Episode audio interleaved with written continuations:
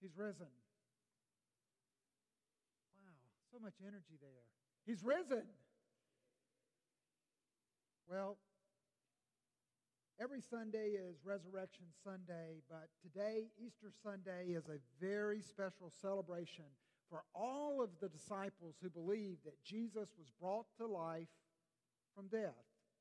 And with that, I want to ask you a question this morning. I'll call it a resurrection question. What has brought you life from death? Let me ask it again, a different way, in the present tense. What is bringing you life from death now?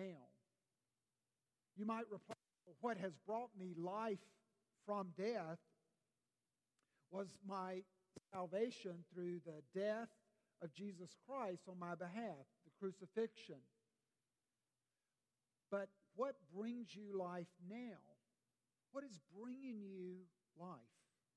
Where are you experiencing spiritual life instead of the creep of spiritual death in your life? Where are you experiencing life, and what is bringing you life in your week or in your day?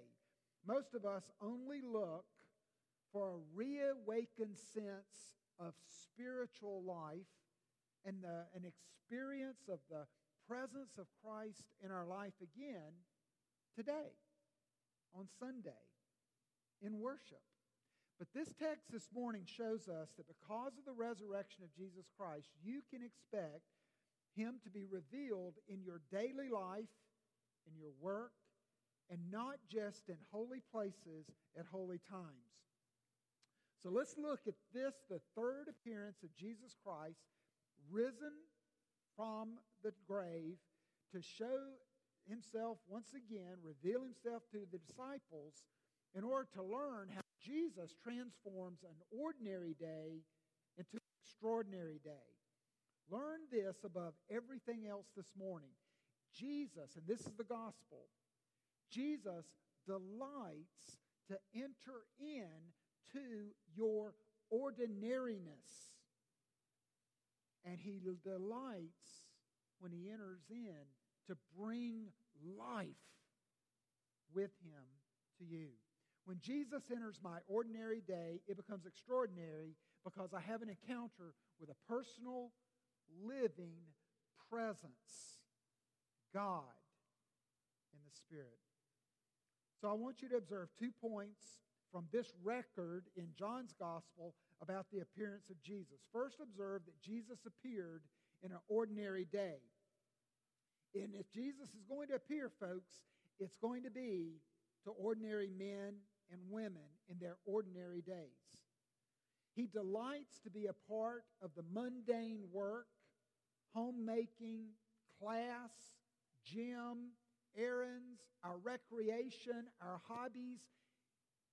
He enters there also, and not just church. Secondly, I want you to observe how Jesus appeared in His extraordinary way. There are specific ways that Jesus appeared to these disciples then and to us as disciples today. Now, these ways are called the means of grace, and they include His Word, and by that I mean the Bible. And not just Jesus' words in red, but all the Bible. So that's one way that He will appear, is by His Word. His works of providence. The doctrine of providence says that God over all protects and provides for His own, His followers, His disciples, His children. And Jesus appears through His meal, at the Lord's table, at communion. He is present with us, and we can see Him with eyes of the faith at this table. Now, each of these three we're going to see this morning in this text as ways that the disciples experience the transforming presence of Jesus when He appears in each of those manners. So, let's look at the disciples in this passage to find these ordinary men in an ordinary day doing ordinary things. Now, there's 7 fishermen. fishing in their boat on the Sea of Tiberias. The Sea of Tiberias is about 12 miles long and about 7 miles wide. It also is known as the Chimereth, which means harp or lyre because of its shape. Now, the shore was fairly pebbly and rocky, but the water itself would be very, very smooth oftentimes. It would have squalls on occasion, but on a sunny day, it was deemed to be one of the most beautiful seas in all of the world. For when the sun shone down on the water with a green reflection, it looked like with each wave on the surface that there were emeralds that were glowing. So, the beach and the water made for a beautiful location, but it was fairly isolated. We're not in Jerusalem now. We're at the Sea of Galilee to the north of Jerusalem. And there are few people that would go to this soft vacation place seeking rest, because it was a bit untamed with treeless ravines and surrounding mountains. In fact, the historian Gibbons called the mood that you felt from an ordinary day spent there a mournful and solitary silence. Something that I often feel when my day is very ordinary, mournful, maybe a little drudgery. Seems awful quiet. Not quite the exciting day that I either anticipated or I wanted. Now, this is where the disciples are located. Now, they're not still in the upper room where they last met Jesus, but they're back at sea fishing. They're back to the ordinary. And where they have returned is the very place where Jesus first found them. You can read about that in Luke 5. This is the place where he first found them, also known as the Sea of Galilee. And in Matthew chapter 28, verses 6 through 10, we read, "The angel instructed the women to go tell the disciples that he's risen, and that, behold, he is going before you to Galilee, and there you will see him. See, I have told you." Down to verse 10, "Then Jesus said to them," as he met the women along the way, "Do not be afraid. Go and tell my brothers," that's the disciples, "to go to Galilee, and there they will see me." So why are they there? They're there because a risen Lord has instructed through others, his disciples, that they will see him there. Why there, though? Why not continue to meet with them in the upper room? Why there? I believe, and I want to make the point this morning to show that Jesus Christ would convey that he's not bound as a risen Lord by space and time, and he's also not met or bound to meet only in holy places. Jerusalem was the holy city with the temple. He's not bound to meet his disciples only in an upper room that has become sacred now because of the Lord's Supper and the Passover. He enters the workplace, the classroom, the home of ordinary people in an ordinary day. You see, the disciples did not go to this part of northern Israel because they were running from the Jews out of fear. They went in anticipation to see Jesus. Now, they've been walking on this shore and waiting for the appearance of Jesus. As he said, they took him at his word, but they've been waiting for about 2 weeks. And in the waiting, Peter gets restless. He began to drift into resigning himself that since he's separated from Jesus today, I might as well go back to do life as before I had his daily presence. So he was not giving up on Jesus, but he was settling in to that ordinary life of a day without a sense of the presence of Jesus with you. He was settling in to do life without Jesus in his daily, ordinary activities. He and then the others drifted from the shore to a boat out on the water. They drifted from looking for Jesus to appear in that ordinary and isolated place. They drifted from the focus and the waiting back to be just immersed in the ordinariness. Now, again, this was not a place where they would expect, except Jesus said that he would appear there. It's not a place that normally people would expect to see Jesus. It's not the holy city of Jerusalem. Imagine if the holy city of Jerusalem were the holy city of Charleston. So if Charleston represented Jerusalem, then these disciples would be working on a shrimp boat up past McClellanville. Not too special a place. It's a work site, not a temple. It's too ordinary. It's too secular. It's too muddy. It's too messy. It's too mundane. So recall, these ordinary fishermen had been spending night and day as students with their master Jesus. They had seen incredible miracles, and yet now they do not see him. And in not seeing him daily, they begin to disassociate. They begin to separate him from their daily life. And in doing so, they began to look to other things to supplement and supplant things to bring them life that had brought them life before. In this case, fishing. Now, we're familiar with this when we separate life into two categories. Francis Schaeffer called it the two-story house. When our ordinary life is the first story, and then our spiritual life that we enter in on occasion, particularly holy days and Sundays, community group meetings and Bible studies, when we enter into the spiritual life, we go upstairs, but we don't really traffic and live there. We come back down here. It's when we don't really experience a personal walking with Jesus or interacting with Jesus or the presence of Jesus in our ordinary day. We drift from waiting and looking for him to appear again in our ordinary places, so preoccupied, even distracted by all the things that we're doing, recreationally, hobby-wise, work-wise, family-wise. So as I drift back into the ordinary task of work, I begin to hope that work will bring me life.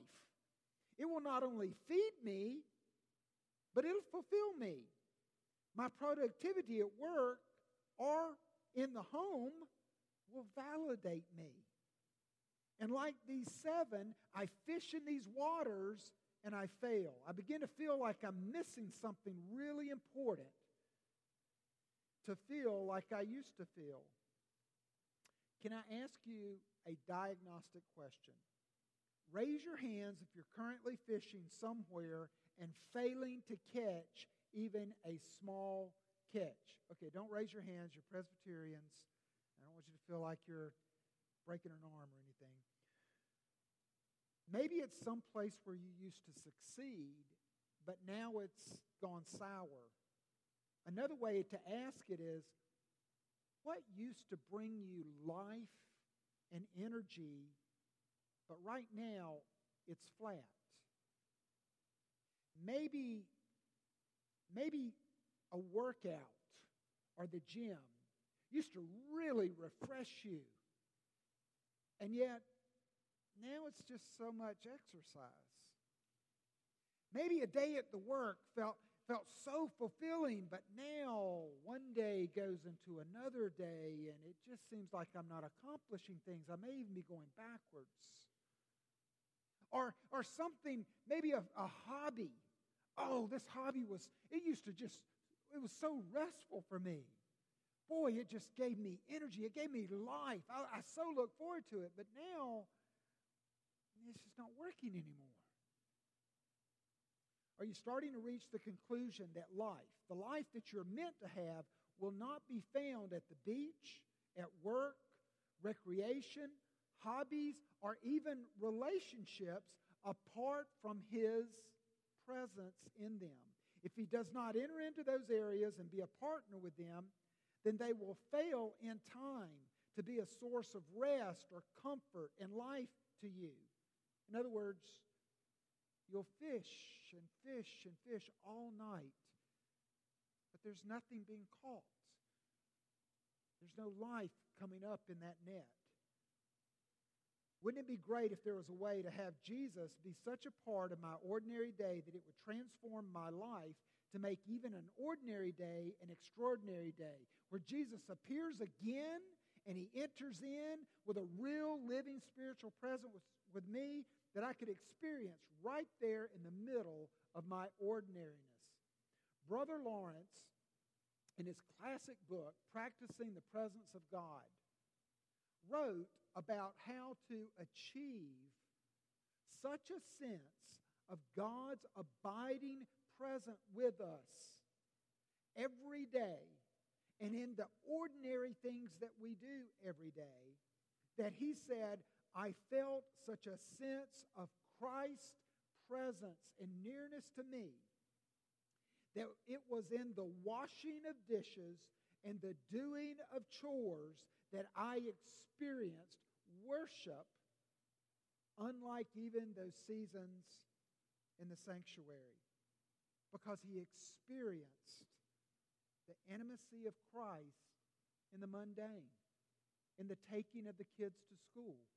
He experienced Christ with him.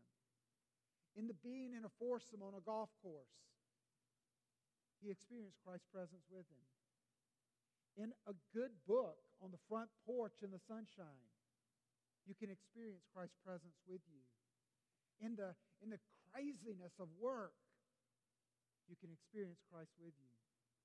In that long punch list of to-do home chores, you can experience Christ's presence with you. He doesn't look at us having separate lives. He doesn't reserve himself except to meet us in the sanctuary. It's promised you because the designed goal of which this Bible teaches is the covenant of God, who declares, I will be your God and you will be my people. We're not taught how to ascend to God, but from Genesis to Revelation, we are taught and promised that God will descend for the purpose of dwelling with ordinary men, ordinary women forever.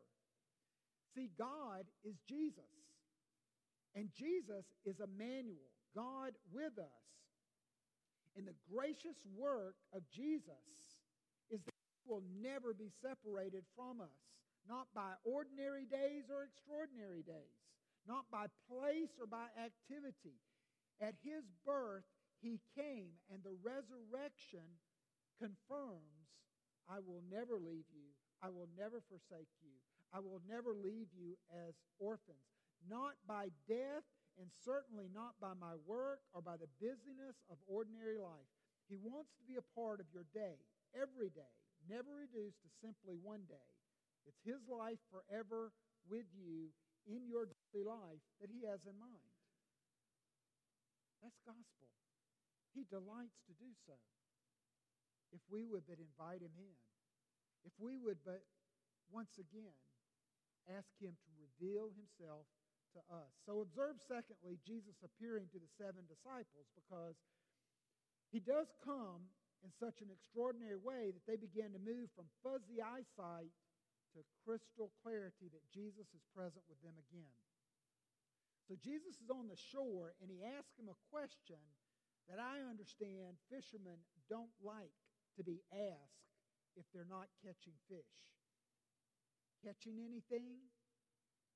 And when they confess their failure after all night chasing fish, he gives what I call a starboard, or that's the right side of the boat, a starboard suggestion. He gives words of either great wisdom or a great miracle-working power. See, some see a miracle in the fish, and others see wisdom in his words, like a wise fishing guide who, from his vantage point on the shore or the beach, sees where the fish are while they cannot. And they obey his words, and they succeed. Indeed, so great is the catch that these professional fishermen can't haul them into the boat. They need a bigger boat. Now stop a sec. Did you see, or better yet, hear what just happened? A walking, talking, living Jesus directs them with words of counsel, and when they obeyed, they experienced success. This is the pattern or the formula for discipleship. He's discipling them. With his words, he is speaking again into their life, convicting them with a diagnostic question. Are you catching anything? You're fishing and failing, aren't you? You're not finding life like you once found life in fulfillment and fishing, are you? And then he gives them direction and words of wisdom. Simone Weil said somewhere that the only real question to ask a good friend is, what are you going through? What are you going through?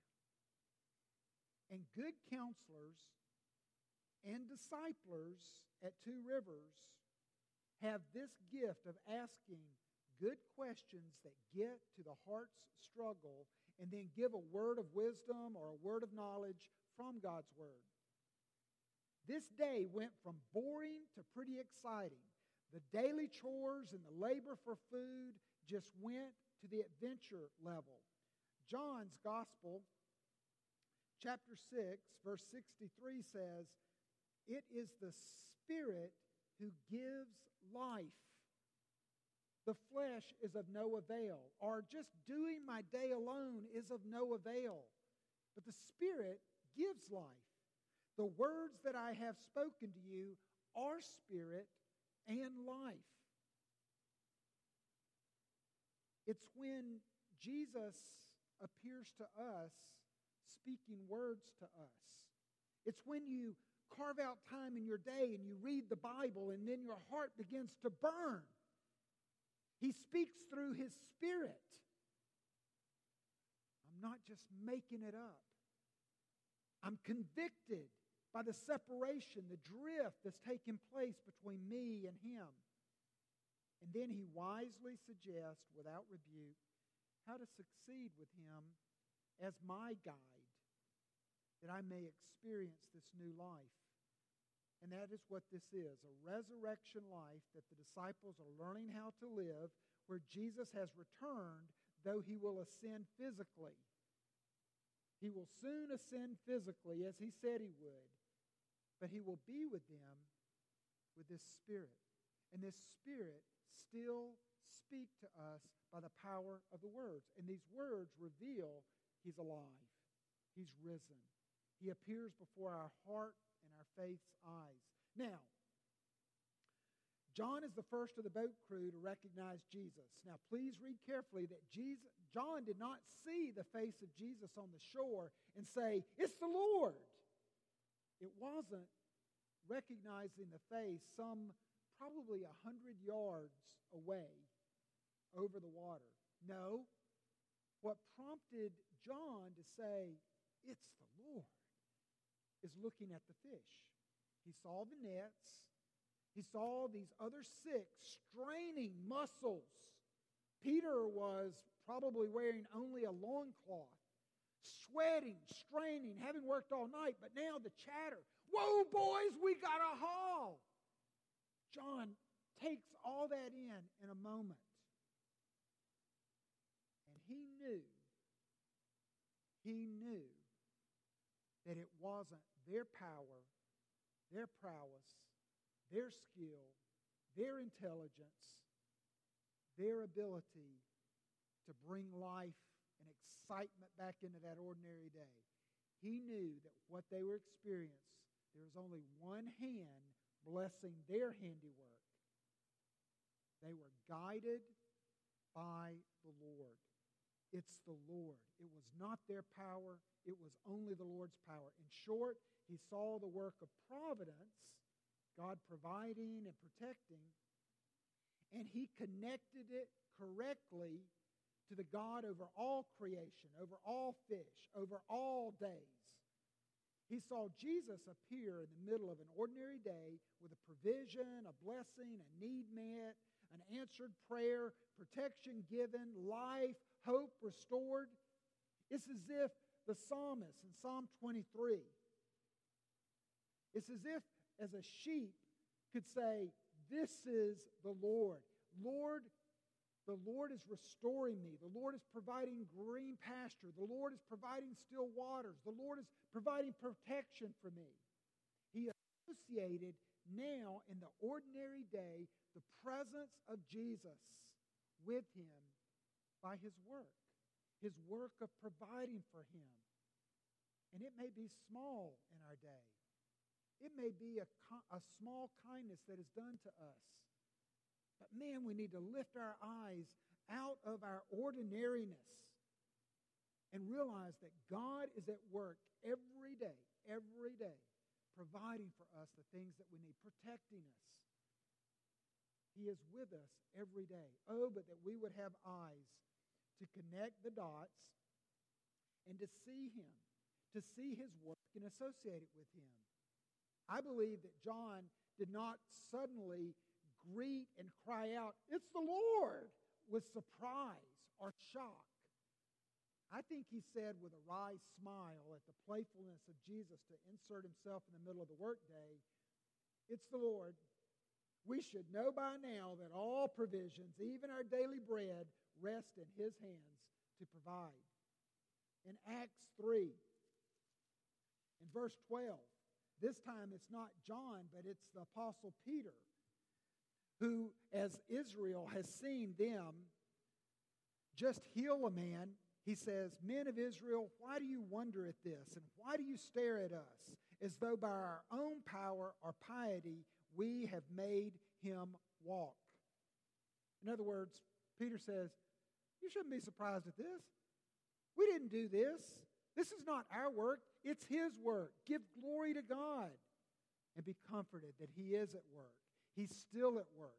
It's the God of Abraham, the God of Jacob. He's a living God. Dead men don't do this. They don't continue to work. They're dead. Are you surprised when your day has an unexpected encounter with a living Jesus? Or are you living to expect it? Is it such a rare thing that you've not experienced him so real that you could touch him? Are you listening? Are you watching? Are you trying to connect the dots? Can you look at tomorrow and say, Jesus, you're here. Where are you? Where are you playfully looking to insert yourself in my work or my home chores or my family, my hobbies, my recreation, my day? You're there. Where are you?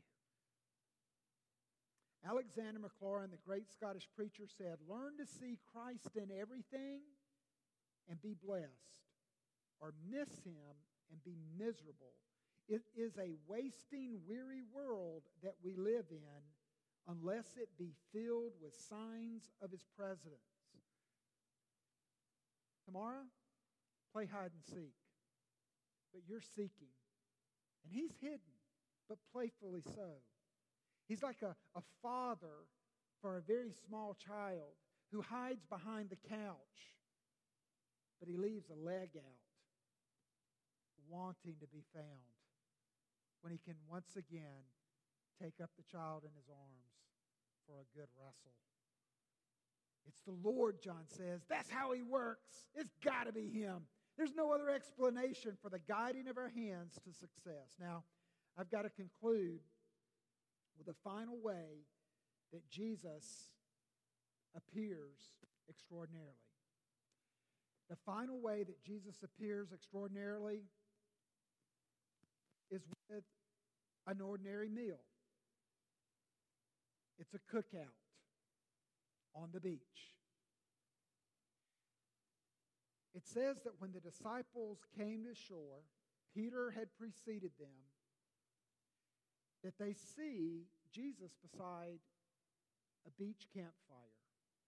That meant that Jesus gathered the wood with his hands, that Jesus kindled the wood. And no, in my mind's eye, I don't see him going, fire, not Harry Potter. I believe that he lit that fire. And I believe he kindled that fire to a good cooking fire.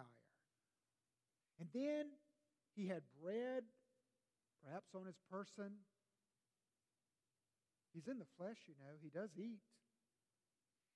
And he had fish cooking there on the grill. It was all prepared. They prepared nothing.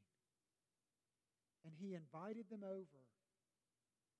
And the first lesson to them was not where he had been, and let me tell you all about the theology and doctrine of the resurrection. His first conversation began, hey, bring some of that prize fish over here. I'm in your ordinary fishing. I'm in your ordinary day. Your work concerns me. And by the way, let me serve you a meal. Where did we last see Jesus serving us a meal? It says that they recognized him, but they didn't quite recognize him. They knew it was the Lord, but he looked different somehow. Maybe he's grown in stature. He's a glorified man, but he's not walking on above the surface. He's not glowing. But they look at him, and he's alive. And they look at his manner, and they look at how he presents that meal to them. And he serves them. He doesn't ask that them serve him at this point. He serves them right there in their ordinary day on the beach. He feeds them. He ministers to them. And it is his joy and delight, not his duty. I ask you a question. The king in his castle, with all of his servants, hears a distant cry of an infant, of a small child.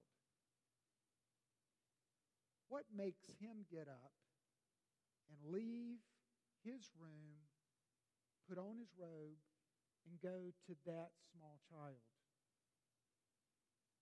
It's his child. And he does so with delight.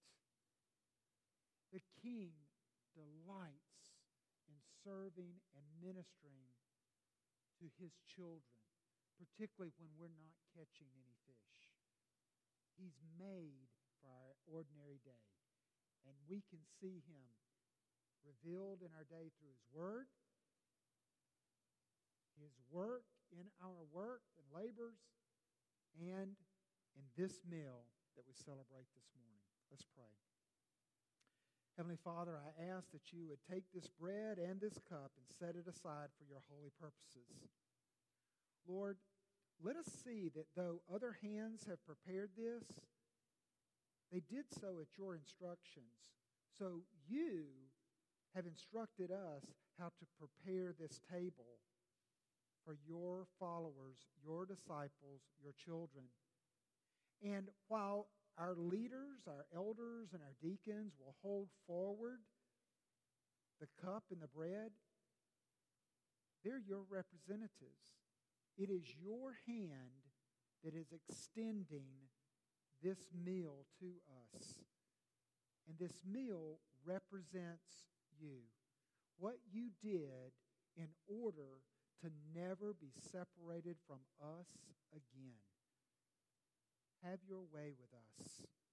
When we take of this bread and this cup, find us raising the glass in glad and hearty agreement that you are ours and we are yours in union together now and forever.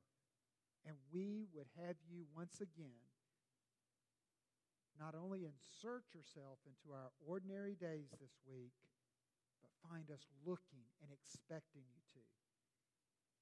Looking for you and spying you and finding you, like a lover recognizing the one they love. And in finding you, may we respond with worship for the life that you bring to us, as we pray in Christ's name. Amen.